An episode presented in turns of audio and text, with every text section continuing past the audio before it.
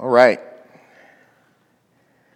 So we're continuing the from a couple of weeks ago on the atonement. We continue on the atonement. So let's pray. Father, we come before you as humbly as we can. Thank you for your goodness toward us and how you express your goodness, not by just saying it or even putting it in your word, but living it out and showing us. We pray, God, as we continue looking at the atonement and the price that you paid and how amazing and how awesome and how all inclusive it is that we would live a life, as the song said, perfect submission. That we would submit all of our all to you based on what you've done for us. Not just what you've done, but just for who you are. Be with us as we look at your word. I pray that the words of my mouth and the meditation of my heart will be acceptable unto you. In Jesus' name I pray, amen. Okay, so we've been talking about the atonement in our, in our series of salvation. Turn with me to, in your Bibles, we're going to pick up from where we left off last week, but turn me in your Bibles to the book of Isaiah 59. And as you're turning there, I'll do a, DK, brief summary of what we talked about last week. Understanding the atonement, and the atonement is the terms that theologians use to discuss the work of Christ, what he did for us as far as salvation is concerned. Um, going back and forth other aspects of salvation, but this aspect really focuses in on physically what Christ did for us. And as we talked a couple of weeks ago, the idea was understanding the atonement, we first, there were other some things that we had to understand and get a grip on. The first one the fact of the holiness of God, that God was holy. And so we spent some time talking about the holiness of, holiness of God, what it meant that he was holy, that holiness was not a characteristic that God had. Like, hi, I'm God, and I've got this thing called holiness. No, holiness is who God actually is. He is infinite, incomprehensible, fullness of purity. That's what God is pure. We talked about holiness, how the scripture called him holy, holy, holy, holy. And then we talked about that since God is holy, that holiness was the moral condition that he used to represent wellness. And so we look at the earth. In order for this earth or this universe to be healthy, has to be holy, as God is. And so whatever holy is healthy. And so when God looked at the universe, I want a healthy universe, I want a healthy Olu Jaden, healthy people, healthy society. It is necessary for it to be holy. So evil is that moral sickness that will ultimately lead to death. And so how do, why do we have evil? Well, we have evil, or we have a term of evil, and we know what evil is because in relation to this evil, it's the opposite of this God. And so those things that come up that are morally sick are evil and they ultimately will lead to death.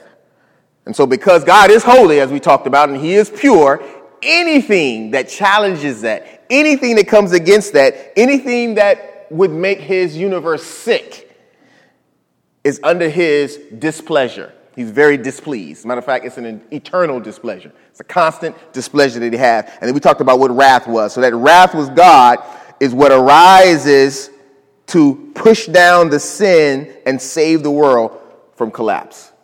And so when we talk about the wrath of God, it's his intolerance. I, I will not stand for that. I cannot stand for that. God cannot and will not. He's intolerant towards whatever degrades his universe or whatever destroys his universe. And so, because of that, God is holy. So, we have this holy, ultimately pure God. And anything that is not holy, anything that challenges his holiness, has his wrath toward it. And I gave an example of, my pops was here last week, I gave an example of the wrath of my dad, knowing that when my daddy come home, I'm going to get this. It's that displeasure toward it that's intense. And so we have that issue. Then we have man, on the other hand. So we have God who is holy, pure, and then we have man who is sinful. And we looked at verses and talked about that. Uh, Jeremiah 17 9, the heart is deceitful and desperately wicked. Anybody remember what we the term desperately meant in that verse? Desperately wicked? Because we don't talk like that anymore. We don't talk, I'm desperately hungry. We don't, we don't talk like that. Desperately, the word there in Hebrew means incurably. Incur- incurable. Can't be cured. So if you have a sickness, it can't be cured. And so what Jeremiah was saying is the heart is deceitful and desperately or incurably wicked. Cannot be cured. That's how wicked we are. And that sin is that rebellion against the will of God. So God has a will. God has a desire, what he wants to happen. He has a revelation. He has laws. He has regulations. He has a will. When we go against that will, for whatever reason, that is what sin is. And so because of that sin, and he's holy, that means that there is some wrath against us because of the sin that we have. And we talked about how the measurement of the wrath of God, well, how, how much wrath does God have? Well, the measurement of God's wrath is equal to the measurement of his holiness. So think about how holy God is. That's how much wrath he has against sin, against us in our sinful state. And we looked at some verses about that. And so, because God is so holy and infinitely holy and infinitely pure, his wrath is also at that same level. Also, because of that, because we sin, we go against this God, the penalty for this offense is just as huge. As a matter of fact, the penalty has to be the ultimate penalty. And the ultimate penalty for our sin is death. Can be some money, can be you go to jail for a little while. The ultimate penalty for our going against the will of an ultimately pure and righteous God is death. And we talked about it in Genesis. God said, Do not eat this fruit. And then Eve was talking to the serpent and it said, Oh, yeah, God said we should eat fruit because if once we do it, we will surely die. And that word surely die means dying, you shall die. That's what that means. And so it wasn't boom, because that's just physical death. And physical death is not a big deal because we're not physical beings, we're spiritual beings. So physical death, that just means you were on earth, now you somewhere else. But you still exist. And that's a, that's a concept that's hard for us to understand because when we talk about death and we, we because we miss the person and we love the person so much, we get to a point that we just see this physical. And when someone dies, we've been programmed or conditioned to think that it's over, it's done with. But that's not it. Death is just transferring you now from the physical world to a spiritual world. You still exist. So everyone that you know that have died, they still exist. They either exist in heaven with God or they exist in hell. So, death is not the ultimate, I'm sorry, physical death is not the ultimate punishment for your sins. Because everybody's going to die. The ultimate punishment for your sin is the spiritual death. And spiritual death means separation from God. When Adam and Eve ate the fruit, what the first thing they did? They dipped. They heard, Jesus, they heard God coming. Because that's how intimate they were with God. God used to walk with them. What's going on, God? Chilling. That's how intimate they were. But when they they broke and they hid as if you could hide from God. Why? Because that relationship, that fellowship was broken. That's what spiritual death is. That's why the word says, dying, you shall die. So once we sin, because sin dying, I'm physically going to die, but I'm going to die as far as spiritually death. That's the punishment for our sins.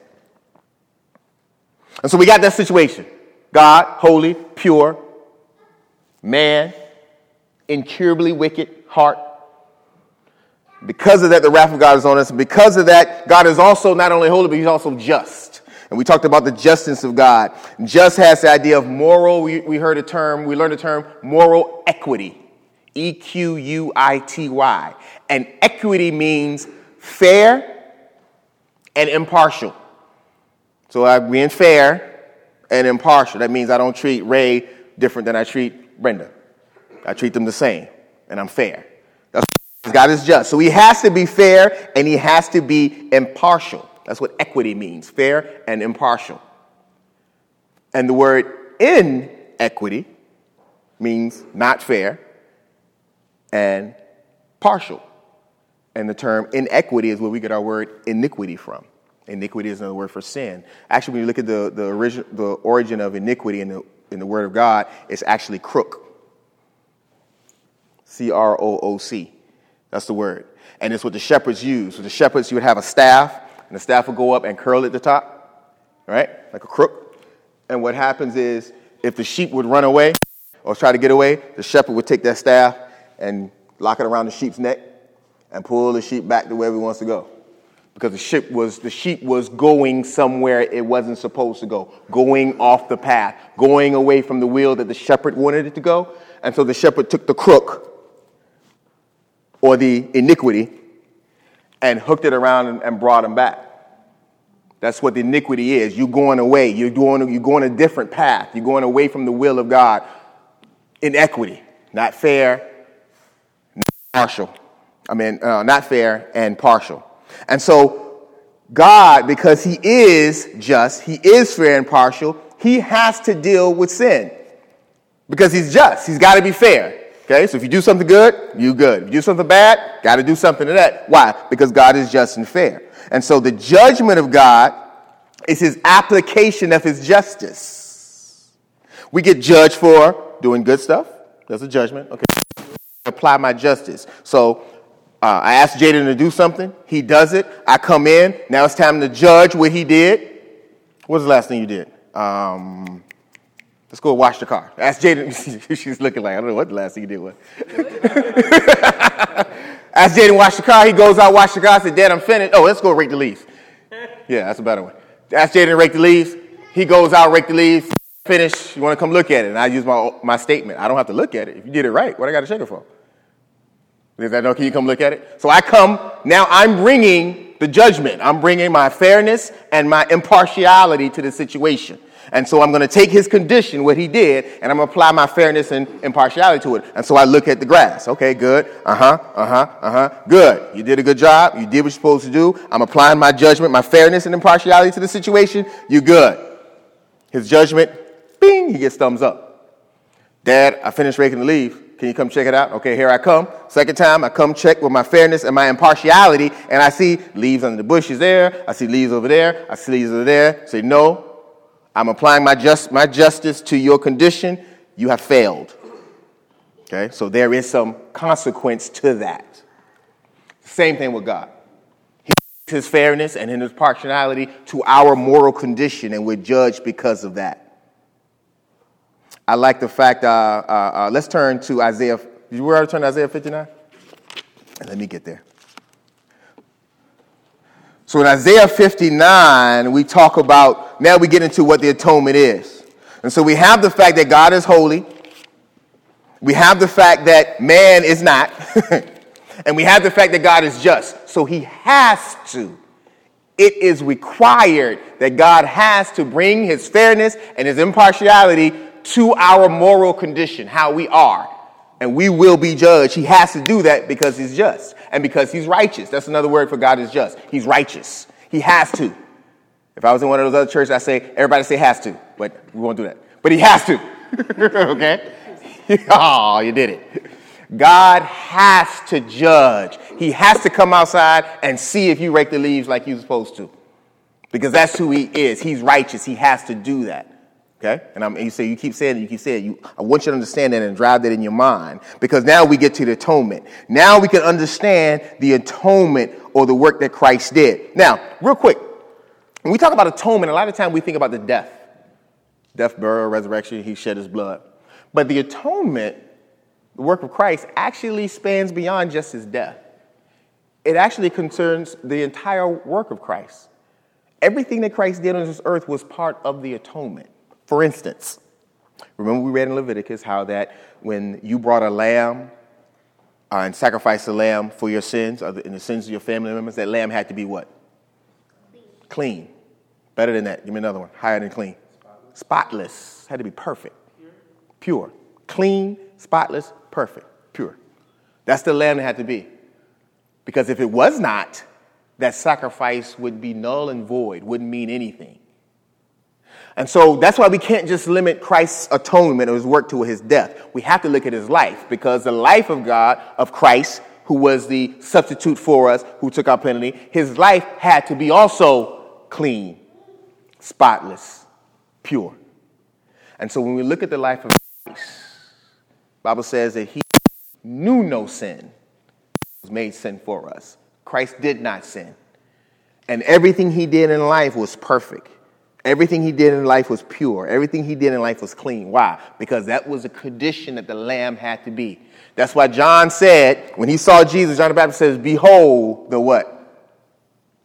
Lamb, lamb of God who takes away the sins of the world. And that lamb had to be perfect and spotless. So when we talk about atonement, don't just think, oh, just talking about the death of Jesus. No, we're talking about the entire life of Jesus. That atonement or the at one meant atonement, at one meant. Atonement means bringing it together. The original word means an exchange of one thing for another. And what God, what the exchange was, was hostility for a friendship. That wrath of God was on us and it was hostile and we were enemies of God. But what Christ did as the atonement, he exchanged that wrath for friendship, a friendly relationship or reconciliation. So the atonement is the work of God by which He, Christ, brought humanity and God together despite humanity's sinfulness and God's holiness. And that's what this mystery is. I would say the angels look and wonder, like, how in the world are they going to do this? Because we know God, the angels saying this. We see God every day, and He's holy and pure. And we see these people. We see Olu down there, and he's jacking up left and right all the time. So, how in the world can Olu how can God call Olu his friend? How can Christ die for Olu? Because, I mean, what in the world? Well, how does this thing work out? Because God is pure. Olu is obviously not. So we, we the Bible said the angels look over and is confused, like, how does this thing work? But it's all because of what Christ did for us. And we're going to talk about that. The atonement, the at one meant because of the righteousness of God. We finished last week uh, talking about the four needs that we have as sinners. We said that we deserve to die as a penalty of our sins, and we looked at some scriptures for that. Uh, Romans 3.23, y'all remember the Romans road? For the wages of sin is, I'm, not, I'm sorry, 3.23, that's uh, 6.23 says, uh, the wages of sin is death. The payment, the punishment of sin is death. Ezekiel says, the soul who sins shall surely die. So we deserve the wrath of God upon our lives. Let's look at that, Isaiah chapter 59. Isaiah 59, chapter 1, and we're going to talk about man's sinfulness. You have to understand how bad we are to understand what Christ did for us, how precious and how amazing it is. Isaiah 59, verse 1. See, the Lord's hand is not too short to save, nor is it here. Verse 2. Rather, iniquity, inequity, your iniquity sins have and your God. What does sin do? Sin separates us, it puts a barrier between us and God. Why? Because God is so holy and we are so not. Rather, your iniquities have been barriers between you and your God, and your sins have hidden his face from you so that he does not hear. We have been separated from God. Three, for your hands, talking about Olu, and everywhere you see you or your, put your, put your name there. For Olu's hands are defiled with blood, and Olu's fingers with iniquity. Olu's lips have spoken lies, and Olu's tongue mutters wickedness. No one brings suit justly. No one goes to the law honestly. They rely, Olu relies on empty pleas and speak lies, conceiving mischief and begetting iniquity. They hatch adder's eggs, they weave spider's eggs. Whoever eats their eggs dies and crushed egg hatches out a viper. Their webs cannot serve as clothing. They cannot cover themselves with what they make. Their works are full of iniquity. Everything they do are full. Works are works of iniquity, and the deeds of violence are in run to evil. It rush to thoughts are thoughts of iniquity. Desolation and destruction is in Olu's house. The way of road, uh, their roads have been made crooked, and no one who walks in them knows peace. Therefore, justice is far from us, and righteousness does not reach us. We wait for light, and lo, there is darkness, and for brightness, but we walk in gloom. That is the condition of man in relation to the purity and the righteousness of God. Not only are we deserve to die as a penalty, not only do we deserve to bear God's wrath against sin, not only are we separated from God, but we also in bondage to sin and to the kingdom of Satan. And we talked about that last week when Jesus was talking to the Jews, and he said, um, If you believe my word, you know the truth, and the truth will set you free. And they said, We've never been slaves before. And he said, Oh, when you sin, you are a slave to sin. And so that's our condition. And so what does Christ do? Well, Christ is our substitute. We looked at Hebrews 9 26, and it said Christ died as a sacrifice to pay a penalty for our sins. Remember in Leviticus, something had to die. So Christ died as our substitute. Um, in Isaiah, oh, we right there in Isaiah. Let's turn back a couple of pages, 53. In Isaiah 53, um, verse 4 through 6. Isaiah 53, 4 through 6.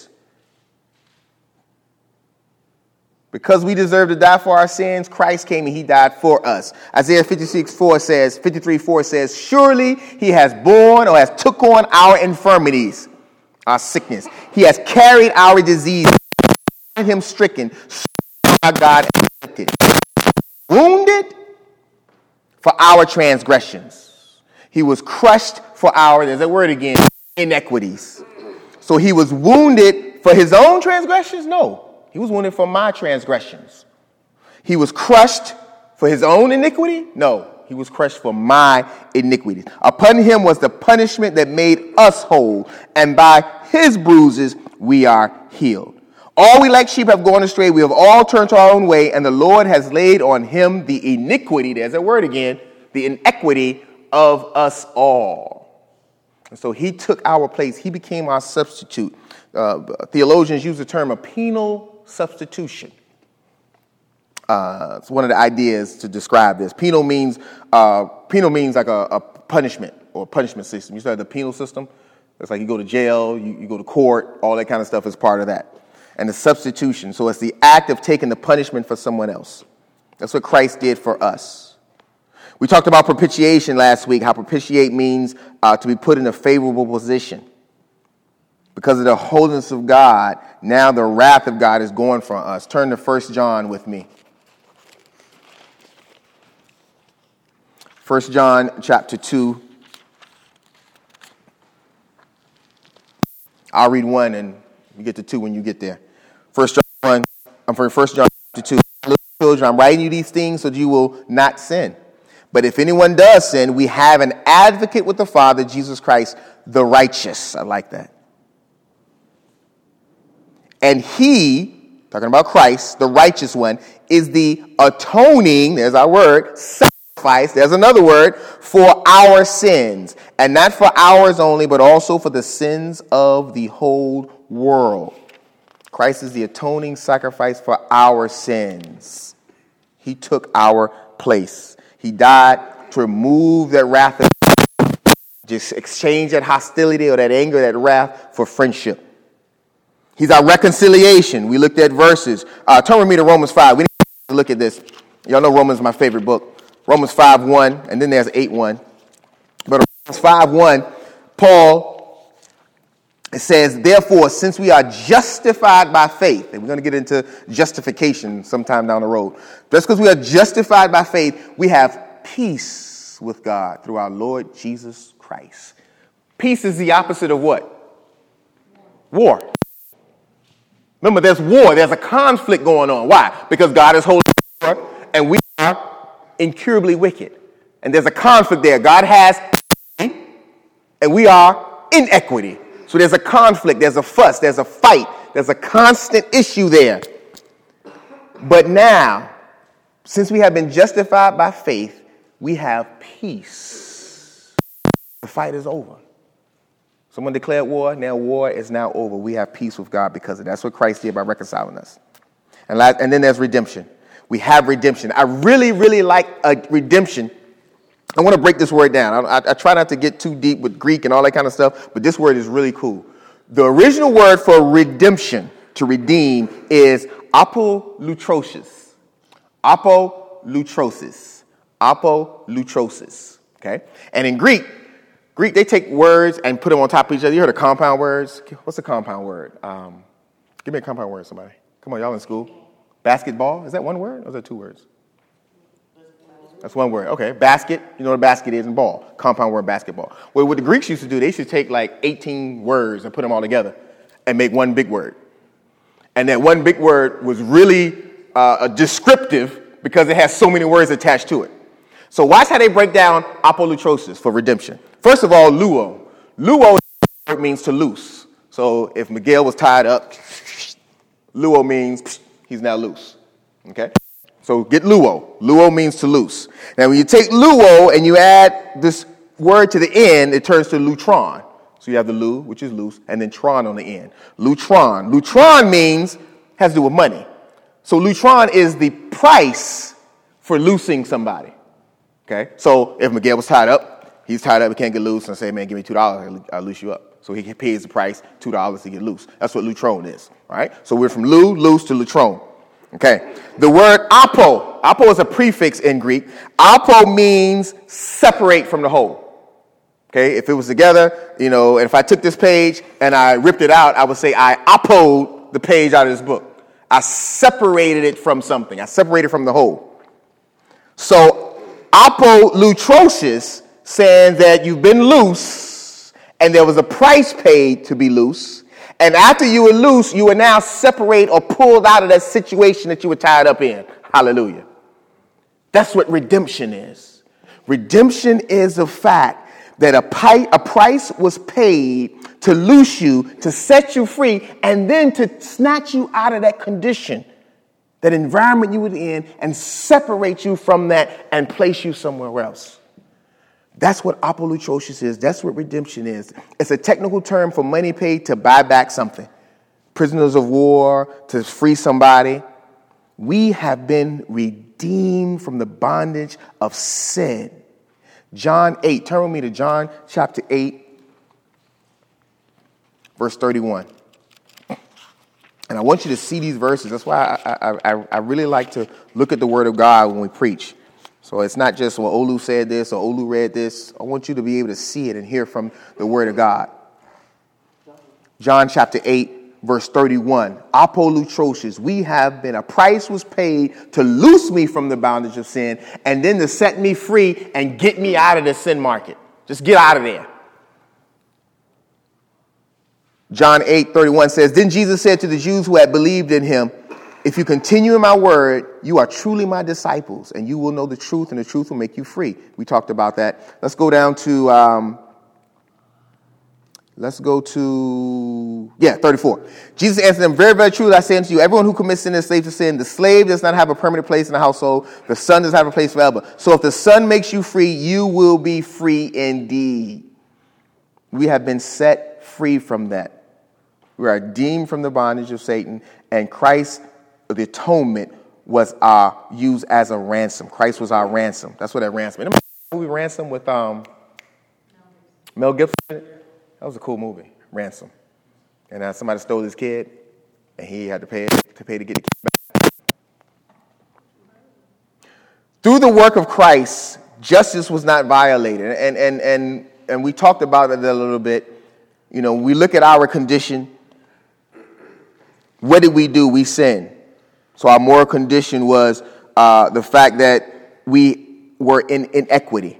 And so when God applied his judgment to that, we were condemned to die. That war, that conflict ensued. But because of what Christ did for us, and that's when it comes down to salvation, when we as a sinner repent, when we change our way, we cast ourselves on Christ for salvation. We trust in the fact that He took our place. Then our moral condition is changed. So we go from sinner to repentant. And so after we repent, once we repent, when we when God comes, like Jaden raked the leaves, when God comes after we repent and he brings his justice, his fairness, and his impartiality to our new situation of repentance, instead of condemning to die, we are pronounced just or righteous.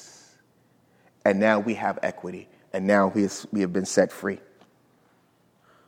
Jesus' death was the only way for the atonement. I like how in, um, in Matthew 26, 39, and I was reading, I heard a preacher say this Matthew 26, 39. Jesus in the garden, he was praying, and he said, If it's your will, If it's possible, let this cup be passed from me, but not my will, but your will be done.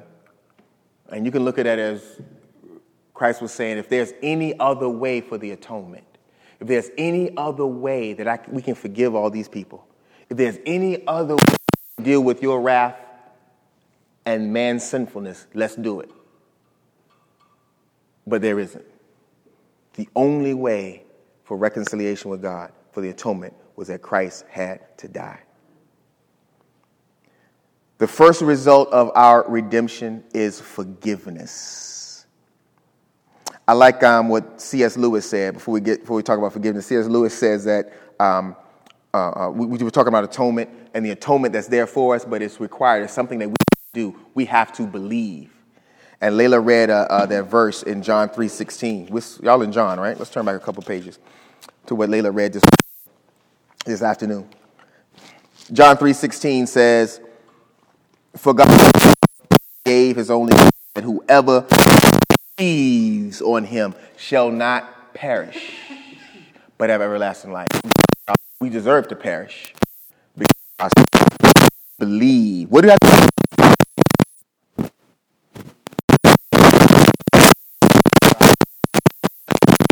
moment. I believe does not mean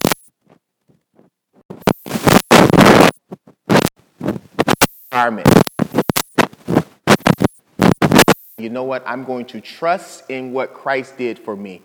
I'm not going to try to, I'm not going to take it on myself. I'm not going to be responsible. I'm going to trust in what Christ did, believe in what he did.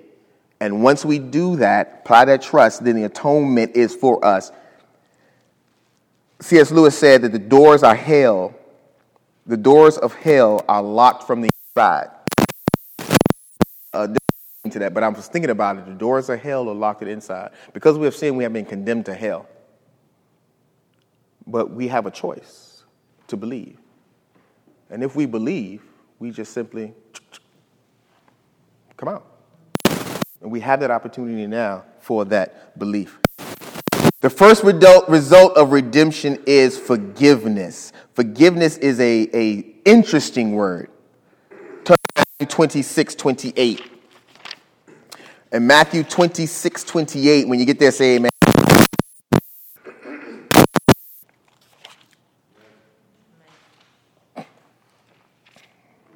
Matthew 26 is a long chapter. I think it's got like 70, 70 something verses in it. Man. There's a lot going on in Matthew 26.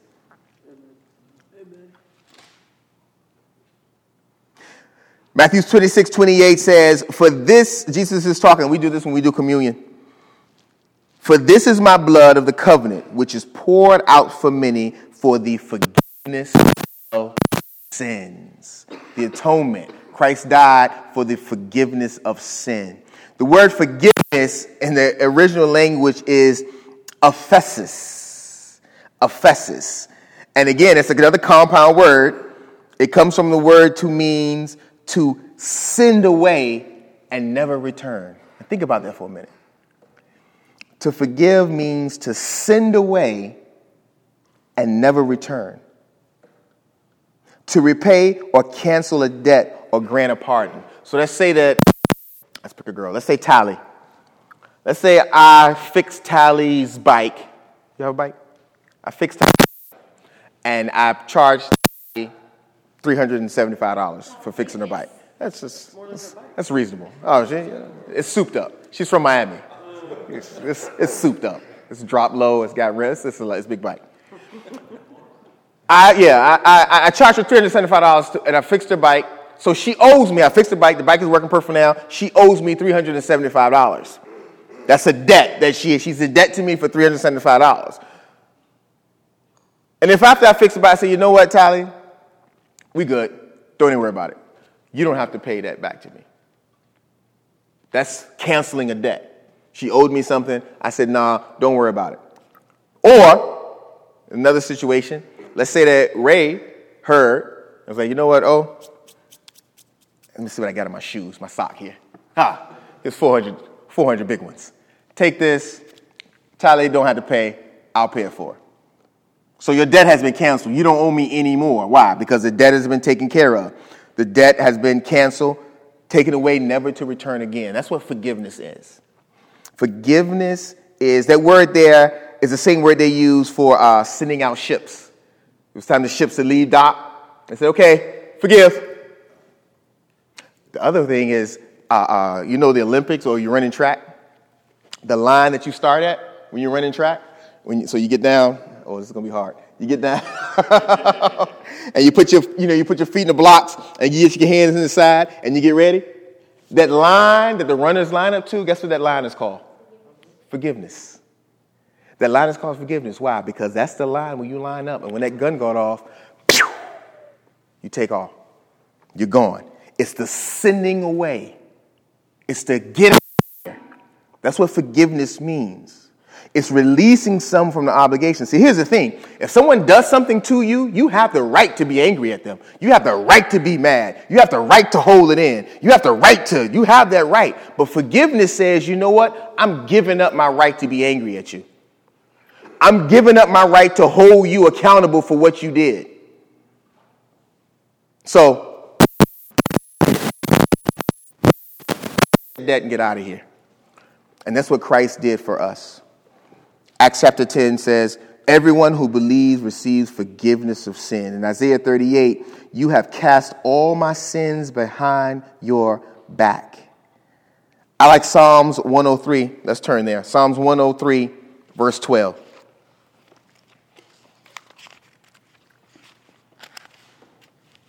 We have earned forgiveness because of the atonement. Psalms 103 12. You, you guys are most are probably familiar with this verse.